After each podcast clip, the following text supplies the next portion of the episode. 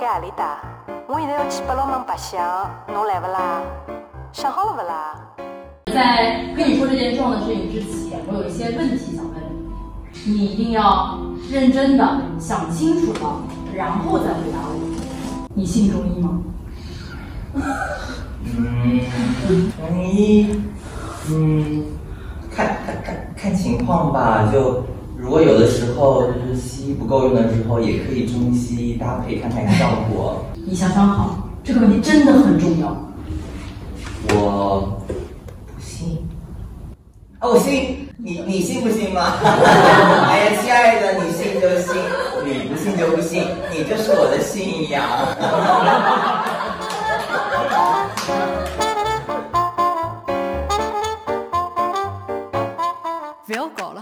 大家好，这里是 Why Sleep，我是 Lily。刚才我们听到的片段呢，是汤包包和他的搭档在一人一故事的舞台上为大家带来的一段即兴表演。上一期我们采访了汤包包，从文案工作者变身戏剧表演者的精彩故事。那这一期我们想要扒一扒疫情之下，剧场和演员们都在做什么。最近汤包包老师也是开了自己的播客，我在想是不是因为受到疫情的影响，你最近有点闲？你知道为什么最近播客变火了吗？因为不仅是演员，大家都失业了。就是文化工作者大型事业，然后文化工作者都有一些自己的风骨，就想说啊，难道我们还要再开公众号吗？我已经开了三个公众号了，就不开了吧？难道我要去开抖音吗？好像也不大了解要怎么做抖音。难道我要去做 B 站的吃播博主吗？好像自己胃没有那么大，那怎么办呢？那我们就做一个播客吧。好的，有感受到这种对对。那你现在就是还有正在准备的戏剧吗？呃，在疫情之前本来就其实票已经卖出去了，已经卖到四月份都已经售罄了的一个戏。叫《金钱世界》，是一个小剧场的互动式的喜剧，所以六月份可能会复排，然后可能会复演，但是因为国家和上海市的要求，所以没办法。就你想象一下，它只允许百分之三十的人进剧场，而又是互动式的，所以就是你知道飞沫横飞，就是 不仅是演员和观众之间，观众与观众之间还要讲话那种，所以就不管是演出的人数还是最后的结果，可能都会。效果可能都会打一些折扣吧，嗯，而且最近也在想，演员到底要不要演的时候戴口罩，因为我们离观众非常的近，绝对是。一点五米以内，而且要讲大量的台词。后来就有讨论出一些非常非常荒谬的方案，不知道你们就是在北京有激光香香机吗？就是这种炸鸡店，炸鸡店那种炸鸡的人他会戴一个透明的口罩。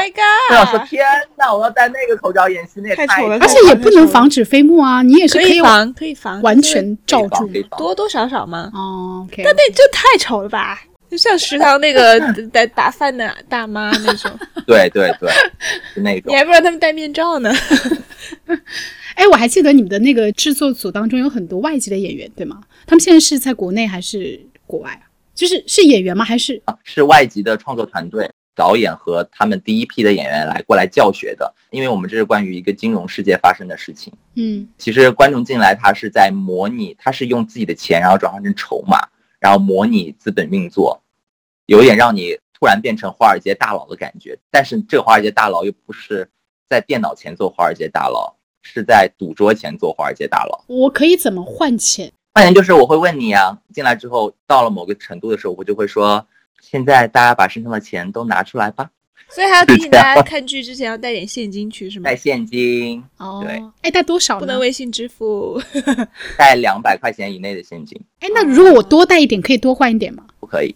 所以其实每个人手头是一样的。我们有个 dictionary，我们那个 dictionary 里面就是说，观众遇到各种各样的问题，你可以怎么回答他呢？就很像一个客服。就是啊，因为有个观众拎了两箱现金来给我换，搜哈，太多了。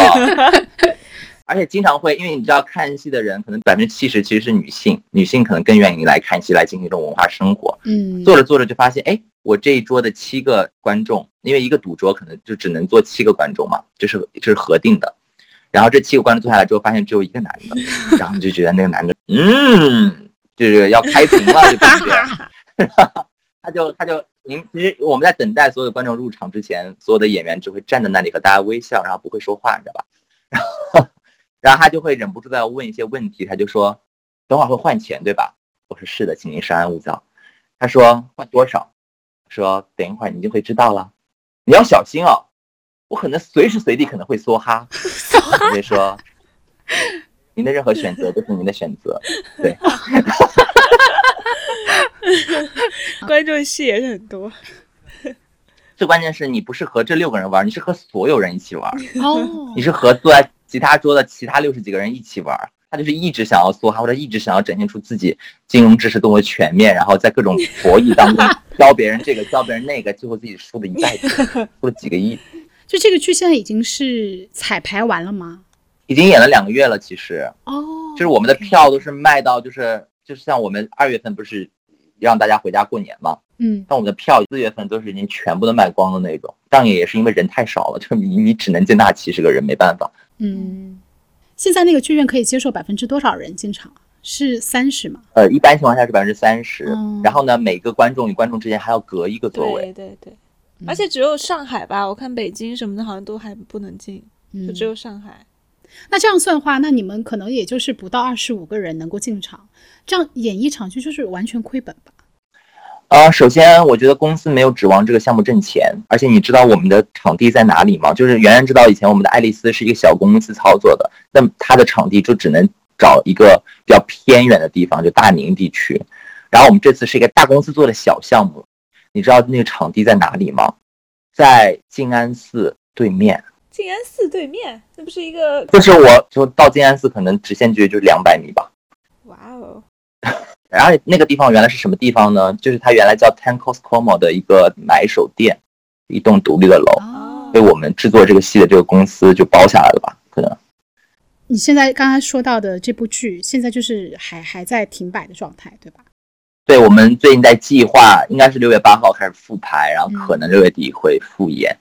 但如果要复演的话，也是刚才说的这种 mini 版，就也很难，真的完全是像原来就是疫情之前那样，就是大家满满的坐在里面。但是你们有预期说，就是经过疫情这段期间，大家已经宅家宅了这么久，会出现那种戏剧饥荒吗？我觉得完全没有，因为这个疫情，比如说如果是一个月到两个月，我觉得可能会有，嗯但我觉得这个弹簧现在拉到有点疲了，松掉了。嗯，就是我我有这样的感觉啊，就是我完全不确定观众，而且我会觉得很多人对于这件事情可能还是会有点抗拒，嗯，嗯可能要嗯等电影大家大规模的进电影院，然后对电影表现出一种反弹式的报复式的观影，嗯。可能才会波及到剧场。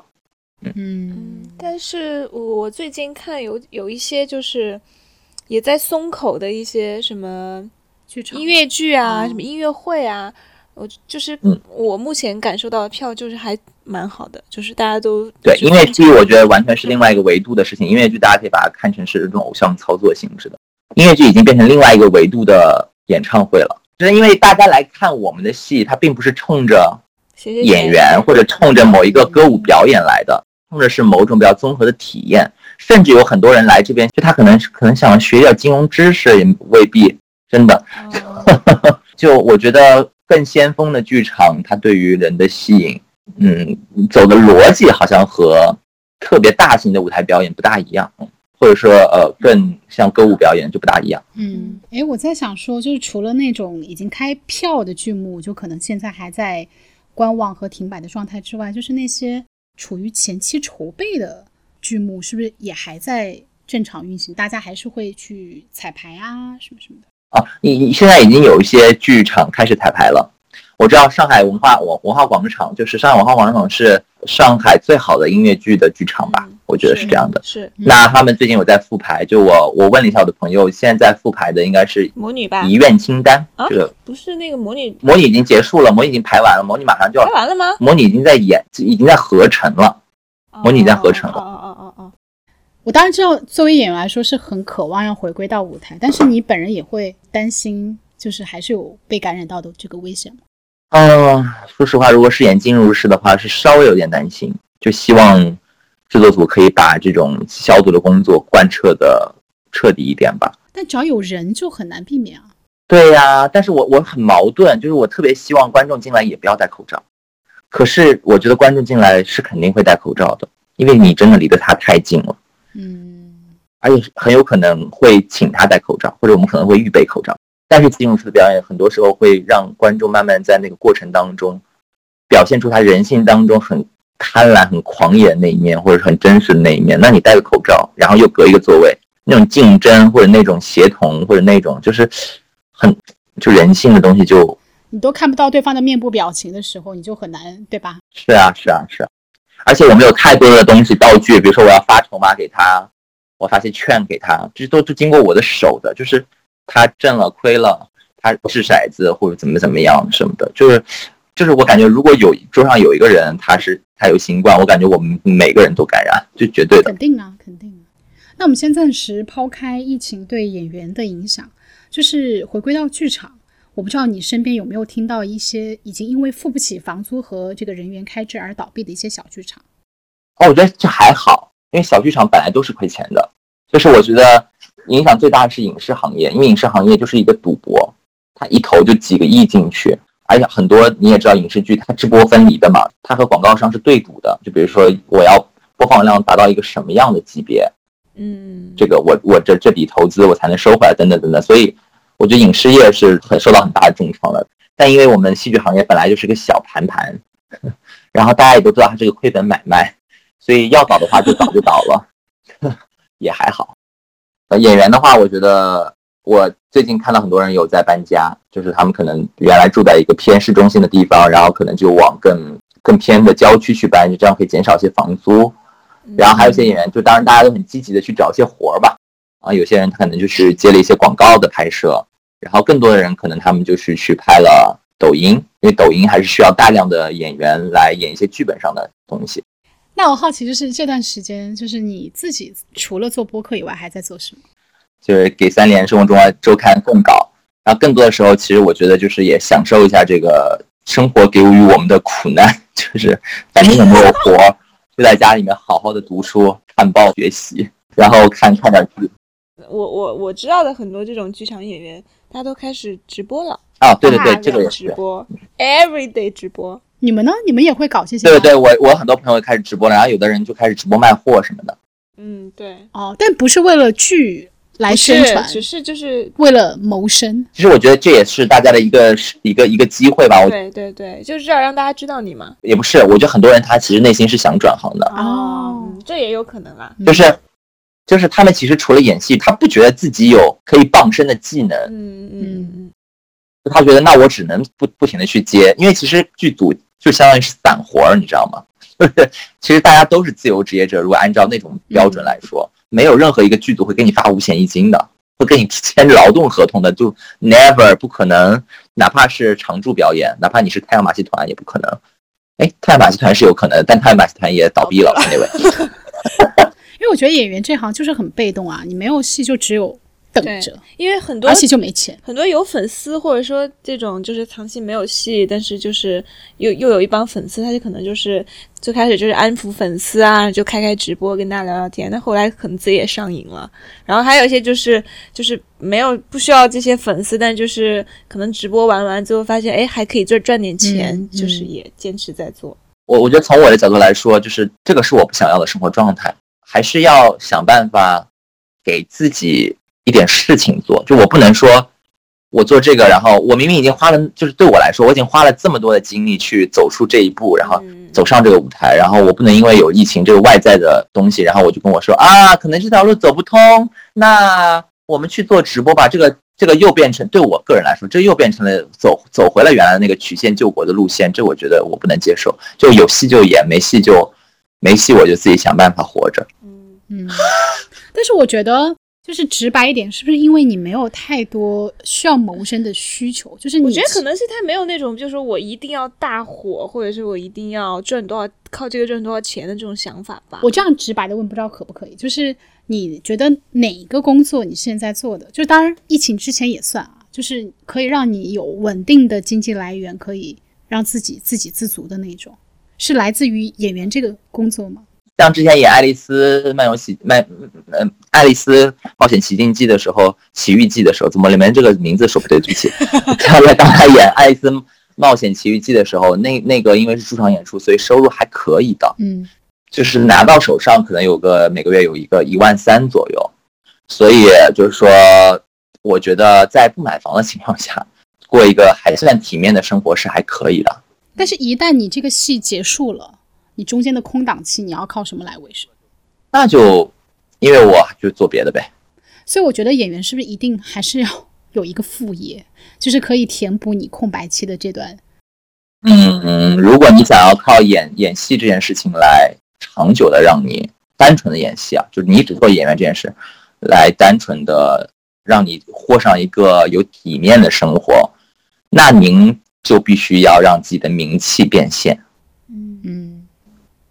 就是没名气这件事情是不行的。这也会是你的一个目标吗？我原来曾经想过，这是另外一个层面的曲线救国。就我觉得，哎呀，是不是应该？因为现在的现在的思路就是，比如说你参加一个什么综艺，然后让大家知道一下你，来增加一下曝光，对不对？这样你可能会有更多更好的活儿让你接，就大概这意思。嗯嗯嗯。那就也其实有挺多的这种综艺节目来找我的，可能朋友推荐吧。但是很奇妙，很多人都觉得我特别适合去综艺节目。但我跟你说，我一个初选都过不去。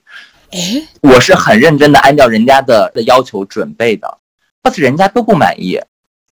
我我其实，在疫情期间，我有参加一个类似那种，就是李妍妍那次还发给我的，然后我还参加他们的网络海选，我就觉得我好别扭啊，我心理上特别不舒适，我不知道为什么。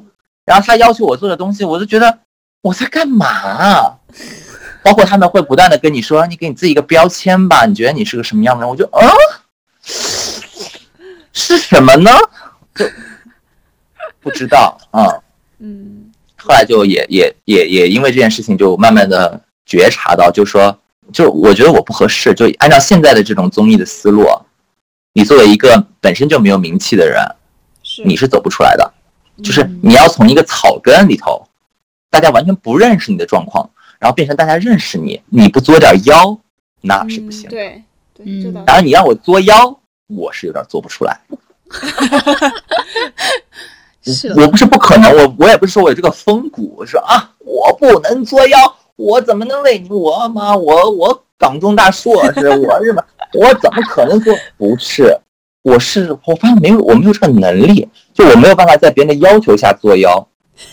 我做不来，但是我让我自己去原就是生产他们那样的内容，我觉得我好像生产不出来。就我比如举举个举个例子，有个大哥，他就我感觉他就是个直通车，他就直接我觉得这个这个节目要录了，他就直接可能可能走进十强吧。我觉得他干嘛？他就说下面给大家展现疫情期间如何在自己小小的家里啊，在跑步机上跑步，他就洗洗手液，然后光脚在那个地板上滑动。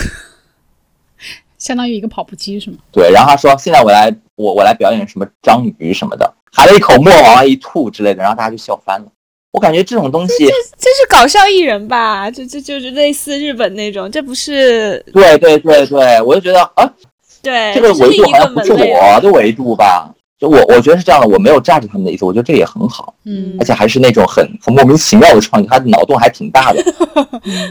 那我就想说，嗯，这好像和我好像不是一回事。这不是你，嗯，大家都会觉得我适合上的综艺是什么呢？就比如说，maybe 我乱说，《向往的生活》，why？就是明星本身的综综艺，而不是草根综艺。大家已经认识你了，然后你可能常驻在那个节目里面，你可能有些梗，很自然的就流露了，是那种真人秀式的。嗯，可能我适合的是那种，或者说我已经在这个节目当中有被赋权了，可能我就已经是主持人了，我不需要再去争抢一个资源。啊，博取一个关注，我也觉得不能去那种就是需要太用力或太勉强的那种了，因为那个就不是你了，对你也不能发挥自己的优势在那个场域下。我就觉得我我好像哎，我好像拿不我我嗯，我就觉得我我好像没有这个东西拿出来给他们。但我觉得你也是蛮蛮适合开一个类似视频类的节目，就是 vlog 也好，或者。就是做一些跟戏剧相关主题的一些东西。呃，那你做跟戏剧相关主题，你就要做好准备，你的点播量可能你的点击量二二十几。我在想，就是从事演员这个行业的人，是不是其实非常少的人会以此为生？你如果这样说的话，我觉得是这样的，就是反正表演系每年毕业这么多人，我觉得可能最后能坚持下来的人就百分之十吧。嗯，我我觉得是这样，就是你想，你想你考上戏的时候。这很明很明确吧？我都长这样了，然后我培训了两年，我是不是有个明星梦？这这很难理解吧？就是你要是没有明星梦，说句实在话，你去考这个学校干嘛？嗯你多多少少有一点儿，就你哪怕你可能不是想要做流量明星，你说我要成为一个郝蕾迪尔，也就这也是明星对吧？另外一个维度的那种那种那种实力派明星，大家都有这种明星梦，就被更多的人认可，被更多人知道的这么一个欲望在里面。但现实就是这么残酷，不仅仅是对我们这种从外行转进来的人，对于他们来说其实更现实。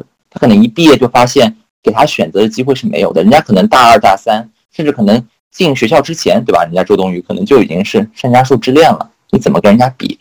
对你可能专业成绩比他好很多，你可能老师对你交口称赞，然后你的职业选择就是签约上海市儿童艺术院团，然后每每个月拿三千块钱的固定工资，你可能就这一个选择，你去不去？演员演员这种东西真的不是说努力或者什么会会真的就是得到相成正比的那种，对。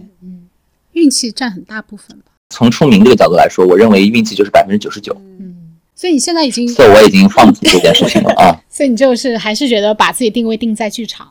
因为我没有这个通道去影视剧的，嗯影视剧要从可能最正常通道，你可能需要从跟组演员。不知道你们或者听众朋友有没有看过中国的电视剧，最后出那个 cast 表的时候，他会前面就是有对应的这个角色是什么演员，这个角色是什么演员，这个角色是什么演员，然后最后会有一个参加演出，然后有一大场。哦那些参加演出的人是谁呢？如果大家有心的话，你比如说你跟你爸妈看一看什么《民国探案》什么，就你发现，比如说俞飞鸿在前面演戏，或者陈建斌在前面演戏，他后面就是站一排人，站一排兵，那个兵一直都是那几个人，其实他们叫跟组演员，跟组演员他们是会露脸的。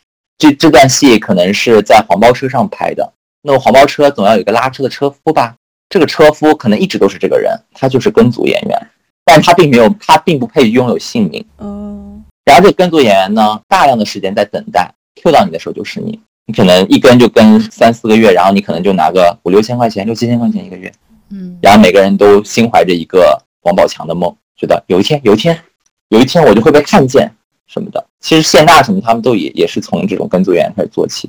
嗯你看你能不能接受这件事？我觉得如果我二十一岁、二十二岁，没准我会去尝试一下。但我现在我就觉得我我不会浪费这个时间了。嗯，我最近也是看到有一些，就是除了在线的什么音乐会之外，就是呃有一个叫王冲的导演，我不知道你汤包知不知道，就是新浪潮戏剧导演。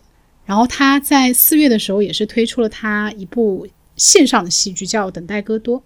然后他当时嗯是做一个对公益的直播嘛，在腾讯。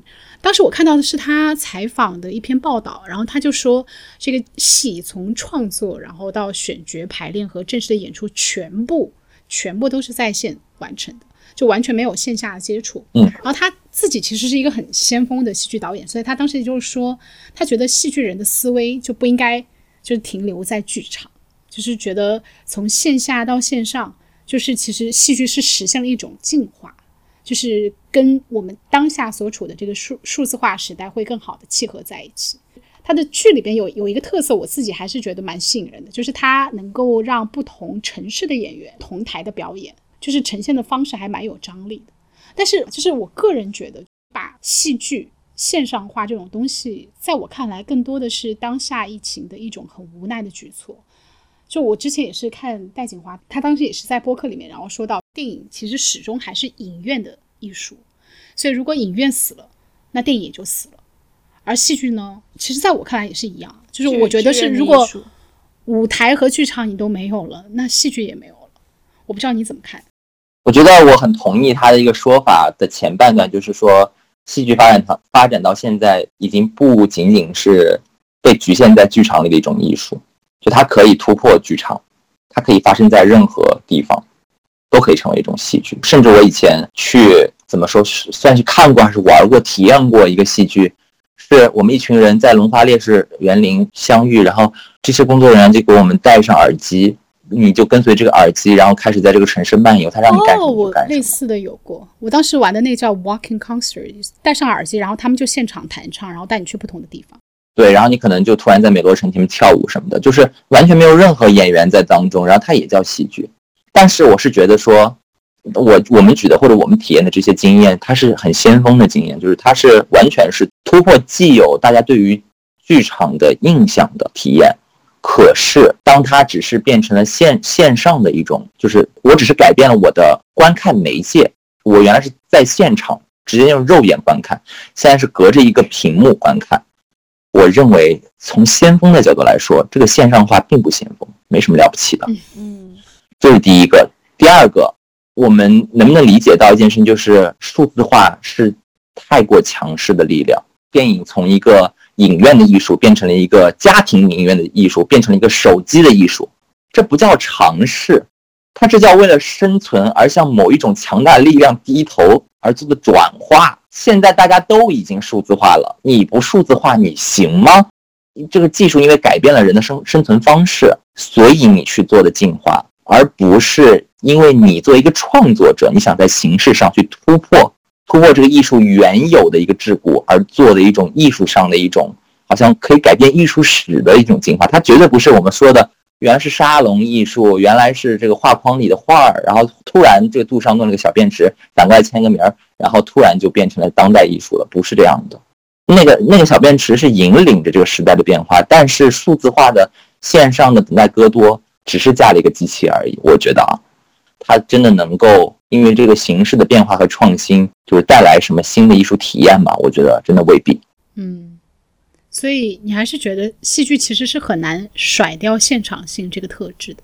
如果没有现场的话，我就觉得它的魅力是什么呢？就至少你得跟演员共处一个空间吧，对吧？对那个空间的啊，我觉得是完全不一样。但是它它是什么，我很难用语言来描述。嗯我们想象一下，如果未来的科技非常发达，你的被子可以完全变成你爱人的皮肤、触感、形状，你远程可以跟他拥抱，然后你们可以完全不在同一个城市生活，他的所有感触、所有的画面都可以传递到你的眼前。当然，你知道他是通过一个媒介传递过来的，但他是如此的身临其境，如此的无差别的把这些既有的无感的信息量的传递给你。可是他真的能够替代我们共处一室吗？我觉得这个打一个大的问号。我觉得戏剧也是一样的，就是我们的电影已经这么发达了，我们电影的那个商业的盘子比戏剧的盘子大了可能几十万倍、几千万倍，但是戏剧依旧可以活得很繁荣，或者说创作戏剧这个形式的人依旧没有放弃戏剧，戏剧的创新的程度和它能够就是先锋颠覆的程度，肯定是远远高于电影和电视剧的。因为电影和电视剧，我就说了，那个数字化是一个那个屏幕是一个太大的障碍了。你你黑镜你再了不起，你你你能干嘛呢？你无非就是让大家选择，对不对？之前不是就说黑镜你可以选嘛，就是选结局还是什么的，就一个互动式的一个。你这种程度的互动，你放在戏剧领域，可能就二十年前的就可以做到吧。嗯嗯对吧？那所以他所面临的问题就是，他其实是很难真正从形式上去突破的。我觉得那种现场感，哪怕就是你不是那种参与式、互动式的那种戏剧表演，可能是非常传统的演员跟观众之间的那种化学反应。的对啊，的气味啊，然后剧院那对感觉啊，对那演员完全是不一水啊样，的，还是不能替代对，的对不。能替代。哎，那那再回到就是剧场，我不知道，就是刚才你提到，其实大部分至少可能在上海你身边知道的一些剧场还在开着。就这段期间，因为我看到北京有一家民营的小剧场叫鼓楼西剧场，嗯，这这段期间，然后就开启了一项所谓的非常生存的计划，就他们开始卖樱桃，他们就直接把售票的界面改成了预售樱桃的界面，然后就是希望以此来获得一定的财政的收收入嘛。然后我就不知道，就是你周围有没有听到有一些剧场也在做类似这样的一些自救的一些措施？我我是没有听到剧场本身在做自救，嗯我想应该是有的吧。我上海应该是我没听到，但我知道北京真的是有挺多的，就包括他需要你的资助，嗯嗯，对吧？你可能会有一些众筹的项目去。上海是不是商业化的比较厉害？所以它本身就可能是，比如说被某个大公司买下，或它本身就是一个，对，反正我知道有很多咖啡厅呀、书店呀什么的都活得很艰难，就像你说的这样。嗯，就我不知道，就是在现在影院也好，剧场也好，就这段期间就是完全停摆，然后损失也很惨重的情况之下，出台了哪些扶持的政策？就比如说有实际到位的一些补贴或者退税或者怎么样吗？影院我不知道，剧场肯定是没有的。哦，我觉得剧场这个盘太小了，就是我感觉它并不受到什么重视。当然，比如说像上海文化广场，它对本来就是那种大剧场，本来就国企，你知道知道吧？嗯，本来就事业单位，那他他该发工资就发工资，就这这这本来就是纳税人在养他们。嗯嗯比如说，其实上海大部分场地，我觉得都是 SMG 的，SMG 肯定是会东墙补到西墙，西墙补到补到东墙。比如说 Sleep No More 其实也是也是 SMG 的项目，嗯投资可能有坊间传说是三亿，他五年场场爆满，他也没收回本儿啊。Sleep No More 的演员可能要三四万一个月，听你聊了下来，我就觉得天啊，就是剧场就是完全就是一个公益项目，就戏剧对呀、当然，呃，像法国演员都是补贴的嘛。哦，国家补贴吗？对啊，因为你这个是就看你这个国家或者你看你这个这个地方的人民怎么看待怎么看待这个东西。嗯嗯嗯。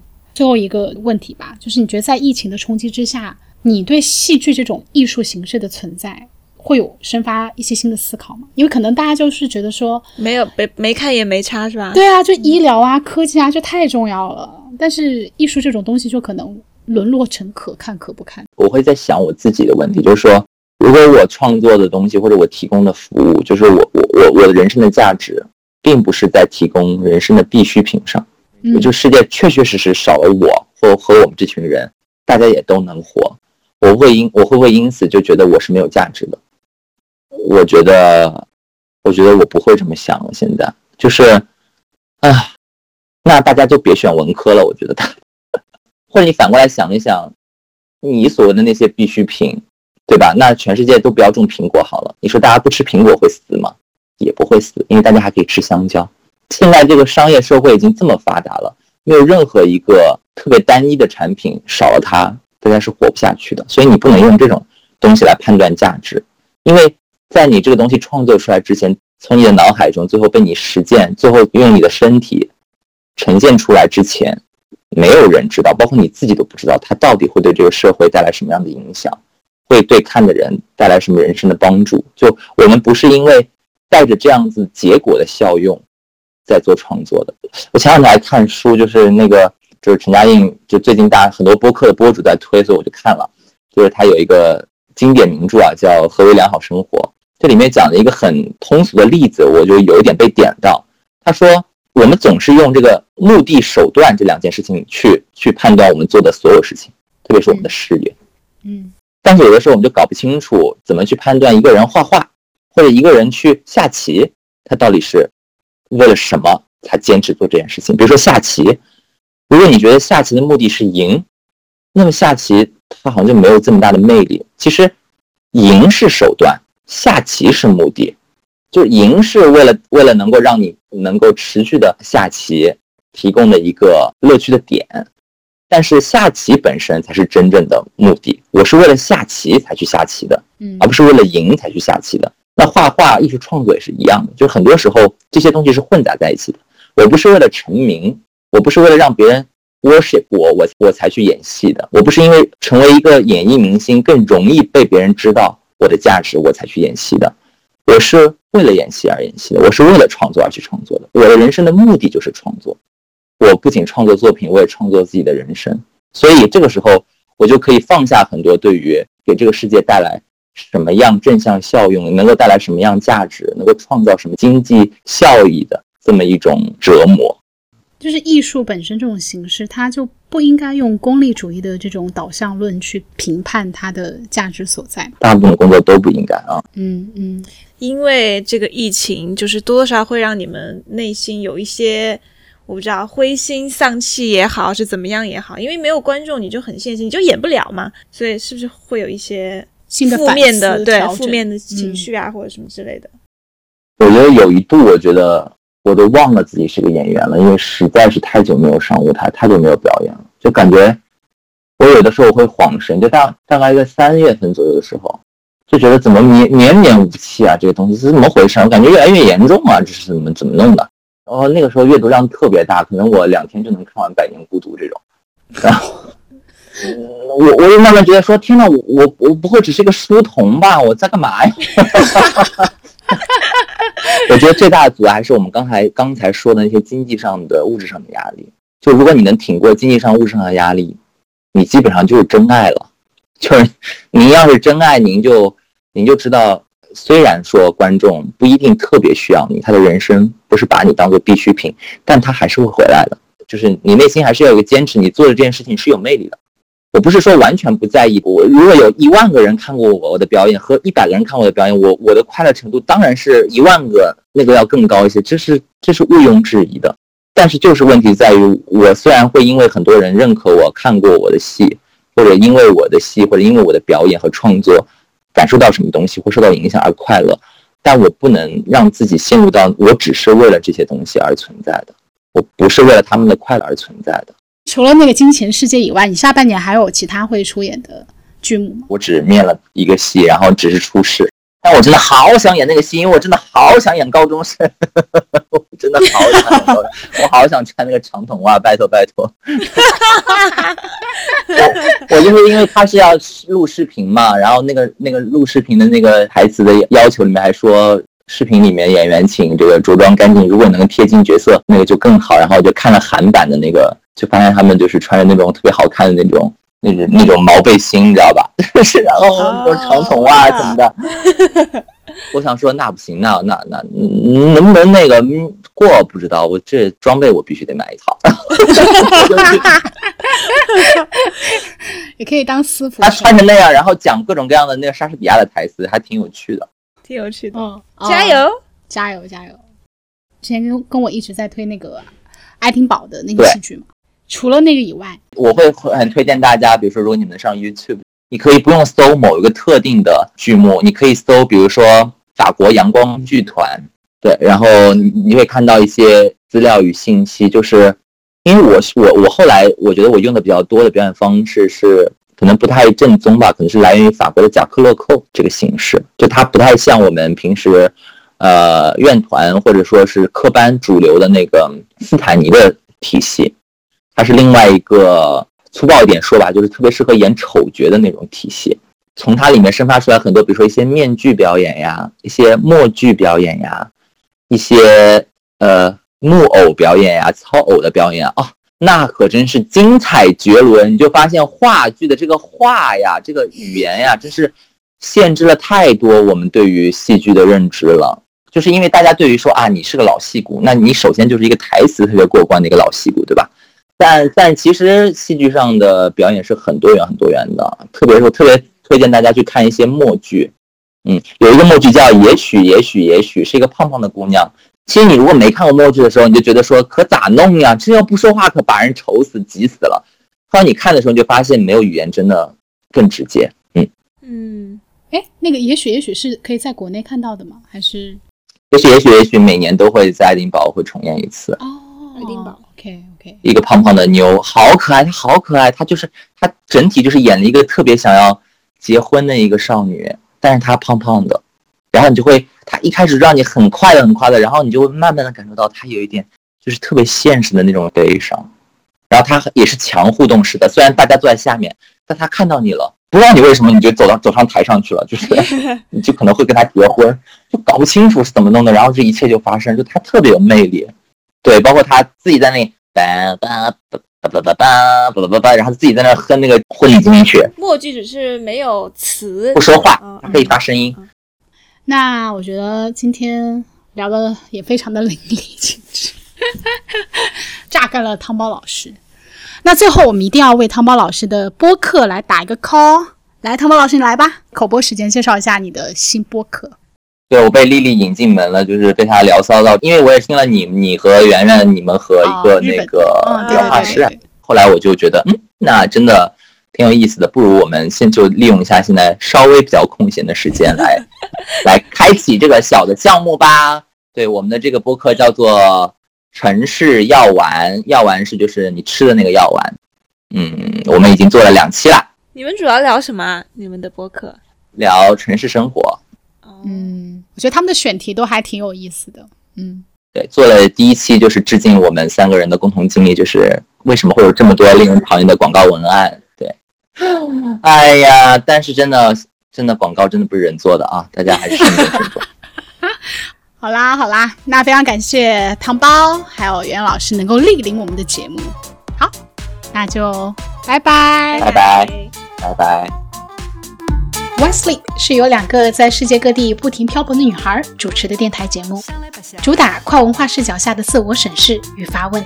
在这里，你可以听到我们横闯东西的有趣故事，共同经历的成长困惑、小众职业的丛林法则和少数群体的多元发声。我们的电台节目已在所有播客平台上线，并同步开启了微信公众号，搜索大写的 Y Sleep 就可以关注我们啦。如果你有感兴趣的话题或问题，还可以通过邮件联系我们，think loud 二零一九 at 幺二六点 com。那我们下期见喽。上来不小娃。